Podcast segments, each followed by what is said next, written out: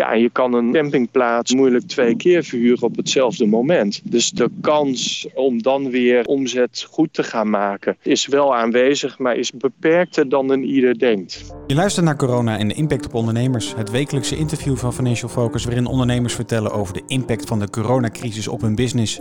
Vandaag, woensdag 6 mei, praten we met Tim Slager, directielid en mede-eigenaar van familiebedrijf Molenkaten Recreatieparken. Hebben zij rokende servers nu iedereen in eigen land vakantie wil gaan vieren? Of hebben ze vooral veel last van de afgelopen verloren maanden? Maar eerst Tim, uh, Molenkaten Recreatieparken. Voor degene die de parken niet kent, hoe typeer je Molenkaten ten opzichte van jullie concurrenten? Ja, is een, een traditioneel uh, familiebedrijf met 17 locaties in Nederland.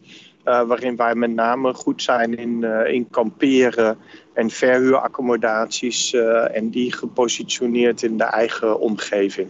De eigen omgeving is, is Nederland dan bedoel je? Of, of jullie, jullie bakermat nou, is Overijssel, toch? Om, ook de omgeving, nou ook een beetje de omgeving waar het park ligt. Je hebt een oh, aantal van onze ja. conculega's zijn erg gefocust op vermaak op het park zelf. Uh, wij roepen mensen ook altijd al op om met name ook uh, de omgeving te ontdekken. En daar echt een, een onderdeel van uit te maken. dus wij hebben wel faciliteit op de parken. Maar wij kenmerken ons niet door enorme zwemcomplexen en overige faciliteiten. Wordt echt aangestuurd om de natuur in te gaan? Uh, ja, eh, waarin je natuurlijk wel ook uh, de faciliteit zoals het te doen gebruikelijk op een vakantiepark. Zwembaden, glijbanen, speeltuinen, binnenspeeltuinen zijn bij ons ook allemaal aanwezig.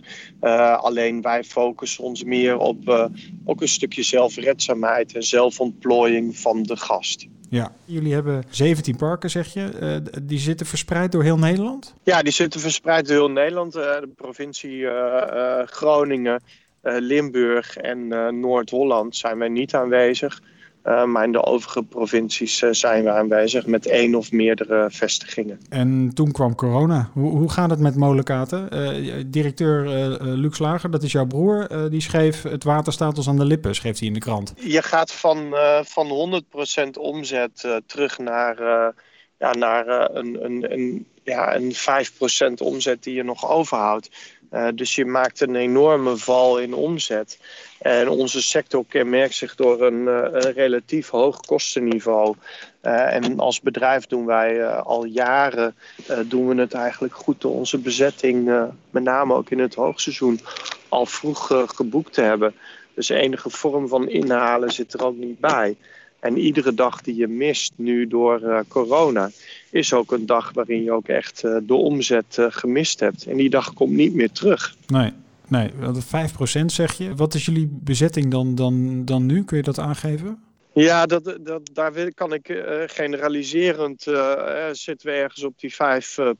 maar dat verschilt wel heel erg per regio. Uh, wij kennen in Nederland 25 veiligheidsregio's. En iedere veiligheidsregio heeft weer uh, zijn eigen beleid. Dus sommige veiligheidsregio's zijn we open. Uh, behalve dan de faciliteiten. Andere regio's zijn we dicht. Of mogen we alleen open voor onze vaste gasten. Dat zijn gasten met een eigen uh, staakerven.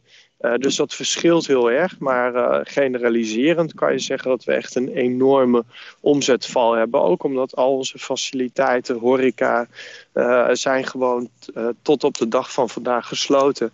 En we hebben ook nog geen zicht op wanneer dat open gaat. En de bezetting, hè, want je zegt we hebben een aantal mensen die gewoon een vaste staakerven hebben. Maar komen er nog wel in de parken die open zijn vakantiegangers? Of is dat echt gewoon helemaal... Nou, we zagen het begin van de coronacrisis echt uh, een enorme uh, terugval. Hè? Echt naar, naar bij, bij verwaarloosbaar. we zien nu langzaam dat mensen ook wel weer gewend raken aan zeg maar de coronatijd. En dat er ook wel weer vraag komt om toch even in een andere omgeving te zijn. En ik kan me dat Nederland kennende... Uh, er zijn er natuurlijk bepaalde verstedelijkte gebieden waar ik wel goed kan snappen dat je een weekendje richting de Drentse Heide gaat om jezelf en je kinderen even in een andere omgeving te zetten. En dan las ik ook dat jullie ook nog wel mensen op jullie parken hebben die bijvoorbeeld uh, even in between uh, jobs of in between uh, relaties zitten. daar kan je ook niet zomaar voor dicht. nee, daar is ook door de veiligheidsregio's wel echt een, een uitzondering voor gemaakt. Dus mensen die echt niet weg konden. Uh, maar inderdaad, we hebben hè, normaal uh, in die bezetting zitten natuurlijk ook mensen die de badkamer aan het verbouwen zijn en die uh, uit de buurt komen en dan toch zeggen, nou, twee weken een bungalow en ondertussen thuis verbouwen. Dus dat gaat, dat gaat gewoon door. we hebben ook een actie opgestart, Helden van de Zorg. Dus we hebben ook wel wat zorgmedewerkers die bij ons even op adem komen. en dan weer, weer hun werk kunnen gaan doen. Ja, ja. Uh, uh, straks gaan we het nog hebben over hoe jij uh, persoonlijk door deze crisis heen slaat. Maar eerst.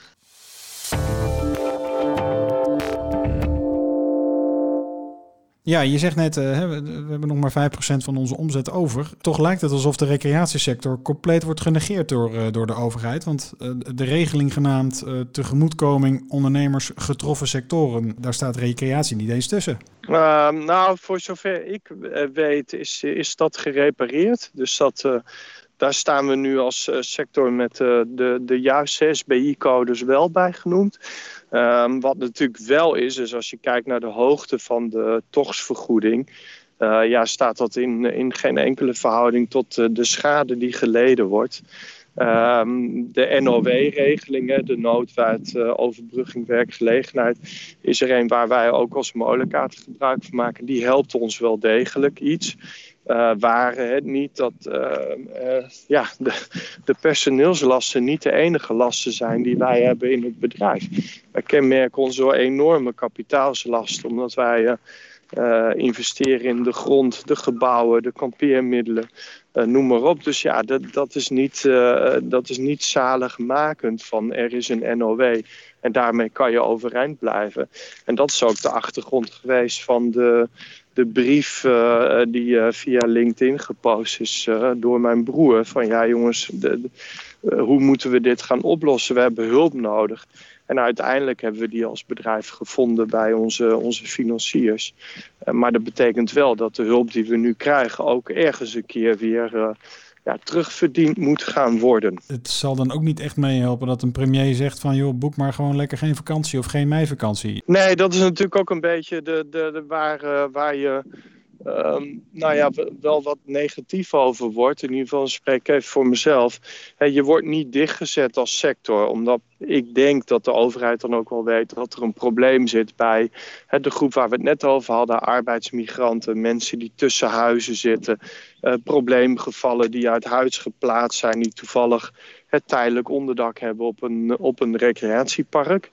Um, dus sluiten is geen optie. Maar ja, dan, dan sluit je het niet. Maar dan roep je wel op om vooral niet te komen. Ik denk dat dat uh, tactisch vanuit de overheid handig gezegd is. Maar voor ons als ondernemers is dat natuurlijk wel... Uh, ja, een, een hard gelach om dat aan te horen. Je zei net wat, wat jullie allemaal eh, mislopen. Uh, de, de, de, zomervakantie staat, uh, staat voor de deur. Staat jullie voortbestaan op het spel? Of is het echt even door een hele zure appel heen bijten? Nee, het is, het is echt even door een hele zure appel heen bijten. Waarbij, uh, wat ik net al zei, wij, wij echt geholpen worden door onze financiers.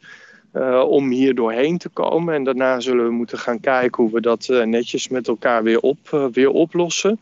en de zomervakantie zeker. Ik, ik, verwacht ook dat meer mensen in en rond Nederland uh, zullen gaan uh, verblijven.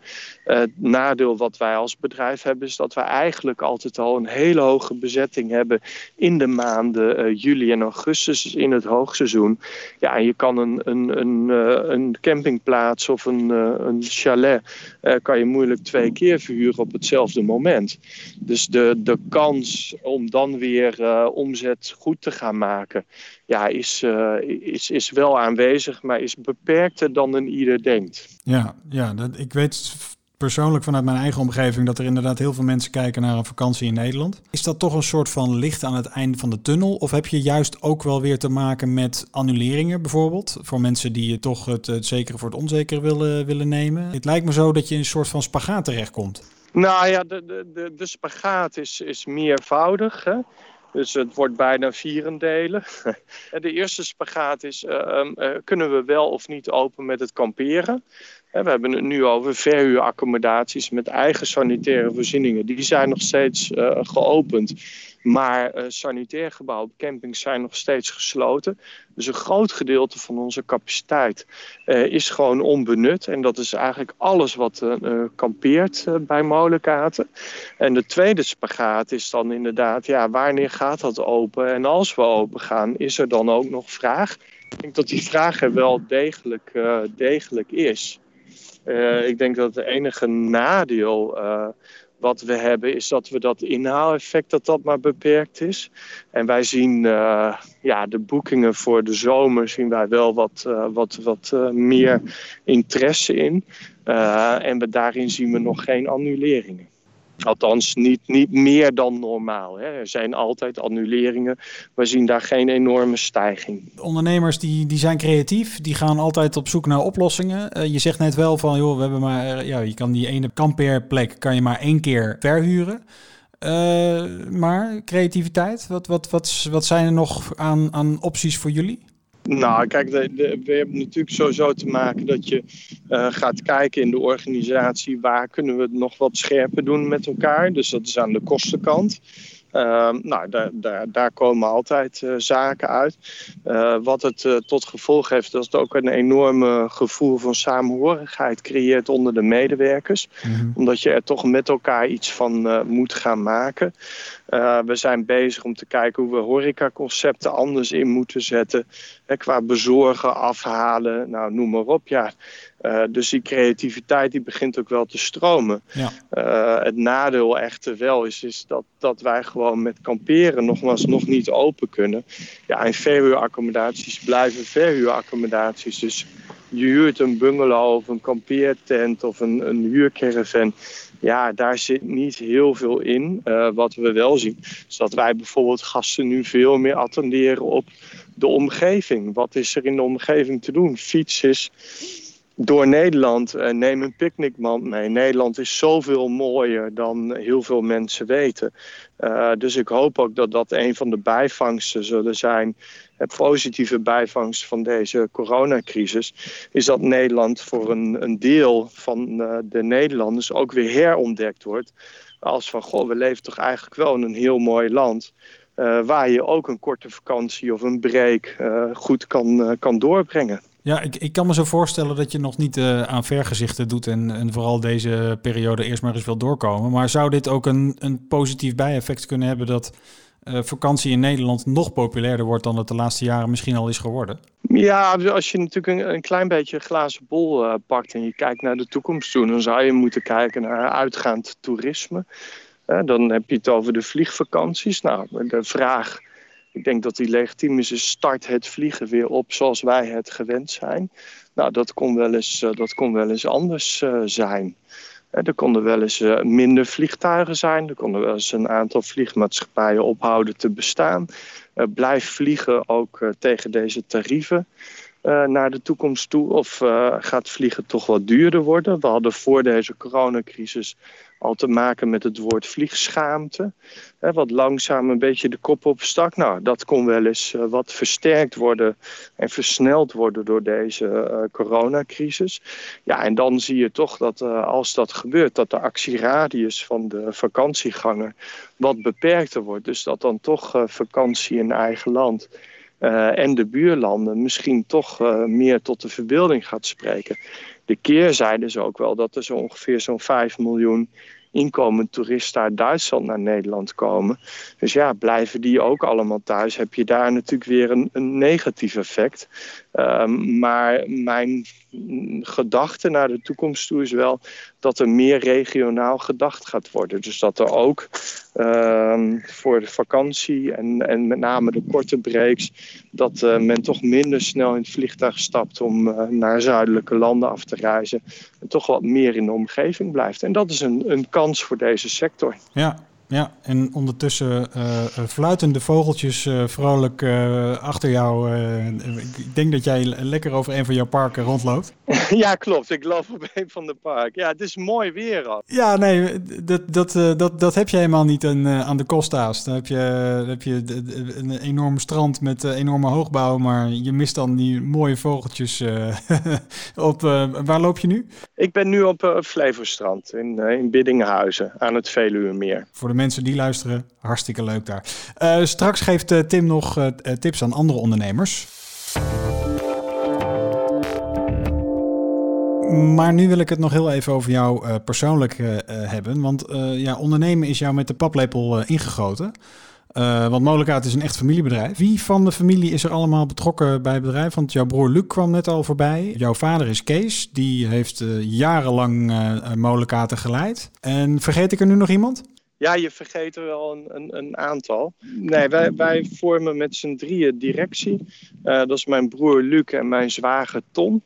Um, en dan werken in het bedrijf werken mijn vrouw Josje, is parkmanager van de Leemkule, een van de parken. Uh, mijn zus Margot, die werkt op de marketingafdeling voor onze Afrikaanse bedrijven. Uh, en dan heb ik nog een neefje, Martin Slager, die werkt binnen het bedrijf. Dus uh, het is wel echt een, een familiebedrijf waarin ook wel de hele familie nog steeds zeer betrokken is bij, bij het bedrijf. Dus ook de familieleden die niet direct werkzaam zijn, hebben nog steeds wel echt dat, dat molenkatenhart en zijn daar ook nog steeds aan verbonden. Ja, je noemt even in een bijzin Afrikaanse bedrijven. Wat zijn dat precies? Kun je dat kort toelichten? Ja, we hebben in, de, in, de, in Afrika hebben wij een, een, een aantal lotjes in de, de landen Zambia, Malawi en in Zimbabwe waarin we safari-vakanties aanbieden. Uh, en zoals je, jullie ook, denk ik, goed kunnen begrijpen, is dat dat, uh, dat ligt ook stil. Um, en de vraag is maar wanneer dat opstart. Hè, waar we bij in Nederland nog wel goede hoop hebben uh, dat we deze zomer uh, gewoon nog een mooi seizoen kunnen wegzetten, is het voor onze Afrikaanse bedrijven, ja, denken wij dat dat uh, zeer moeizaam wordt, omdat daarvoor eerst het internationale vliegverkeer weer moet opstarten. Ja, ja, en hoe ver dat uh, van ons verwijderd is, dat, dat weten we nog niet. Maar je, je noemt net ja, je hele familie eigenlijk op. zoeken jullie elkaar nu ook op in deze tijd? Is, zoeken jullie elkaar nog meer op? Ja, tuurlijk. Je, je zoekt elkaar op, nog niet, niet fysiek, hè, want wij houden ook wel van de RIVM-maatregelen en we houden wel van afstand. maar we zoeken elkaar zeker op in steun en elkaar bellen en eens wat vaker vragen hoe gaat het met je. Want even los van de, de zakelijke perikelen die je te verwerken hebt, doet het ook wel iets met je dat je van een, een gezond bedrijf, goed, goed georganiseerd, in een situatie komt waar wij niets aan hebben kunnen doen, waardoor je ineens hele andere scenario's moet gaan schrijven. Dat heeft ook wel zijn weerslag op, op personen. Ja, en dat is een autoalarm, die heb je ook op, op, op parken. Ja. Um, maar is, is ondernemen in crisistijd, is dat ook nog, nog leuk, spannend, interessant te noemen? Of heb je er vooral veel last van? Mm, ik denk dat dat, dat dat door fases gaat. Hè. De eerste fase is toch wel een hele spannende fase waarin je ook afvraagt van ja, waar, waar hebben we dit aan te danken? En hoe komen we hier weer uit en hoeveel schade gaat dit doen? Uh, ik denk dat het des ondernemers is om ook heel snel door te schakelen naar een soort fase 2 waarin je ook kijkt, oké, nou dit is dan de nieuwe realiteit. Hier hebben we mee te dealen. Hoe gaan we dat dan zo goed mogelijk doen? Ja, want hoe sta jij nu s ochtends op? Nou, ik, ik slaap eigenlijk altijd wel en ik ben uh, vroeg wakker. Maar dat deed ik voor, voor de crisis al, dus dat maakt niet zo heel veel uit. Uh, ja hoor, wel weer met, uh, met de zin erin. Maar er zijn ook wel momenten geweest dat ik ook wel wat met het hoofd tussen de knieën zat van oh jee, hoe, hoe moeten we dit gaan bolwerken? En, en hoe, hoe gaat dat dan? Want uh, heel veel tijd als ondernemer heb je daar niet voor. Ehm, in, in dat geval heb je dan de steun van, van vader en broer of um, hoe werkt zoiets? Nou, je hebt, je hebt steun aan elkaar. Ik heb natuurlijk allereerst steun bij mijn, mijn eigen gezin, hè, wat meer steun op, op persoonlijk vlak is. En dan heb ik uh, met mijn broer Luc en mijn zwager Ton uh, veelvuldig overleg in de coronatijd. Echt iedere ochtend structureel. Ja, waarin je ook steunen bij elkaar. En soms, en dat is het voordeel van denk ik met z'n drieën een bedrijf leiden. Ja, soms is de een zit wat meer met zijn hoofd tussen de knieën dan de ander. En dan word je toch weer meegenomen in het enthousiasme van nou kom op, hup, we gaan ervoor. Dan gaan we dit oppakken, laten we dat eens bekijken. Dus je sleept elkaar er ook een, een beetje doorheen. Uh, maar dat het, dat het heel makkelijk is, nee, zeker niet. Uh, en leuk, nee, ook niet. Uh, maar het is nou eenmaal de realiteit en we zullen er zo goed mogelijk uit moeten gaan komen.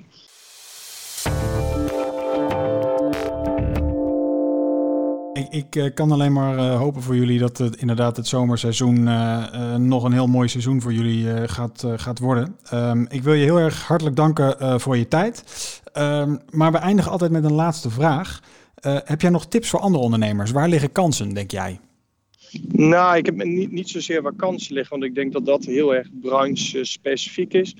Uh, maar wat uh, ons ongelooflijk geholpen heeft, is toch het, het goed modelleren van je, van je bedrijfsprocessen.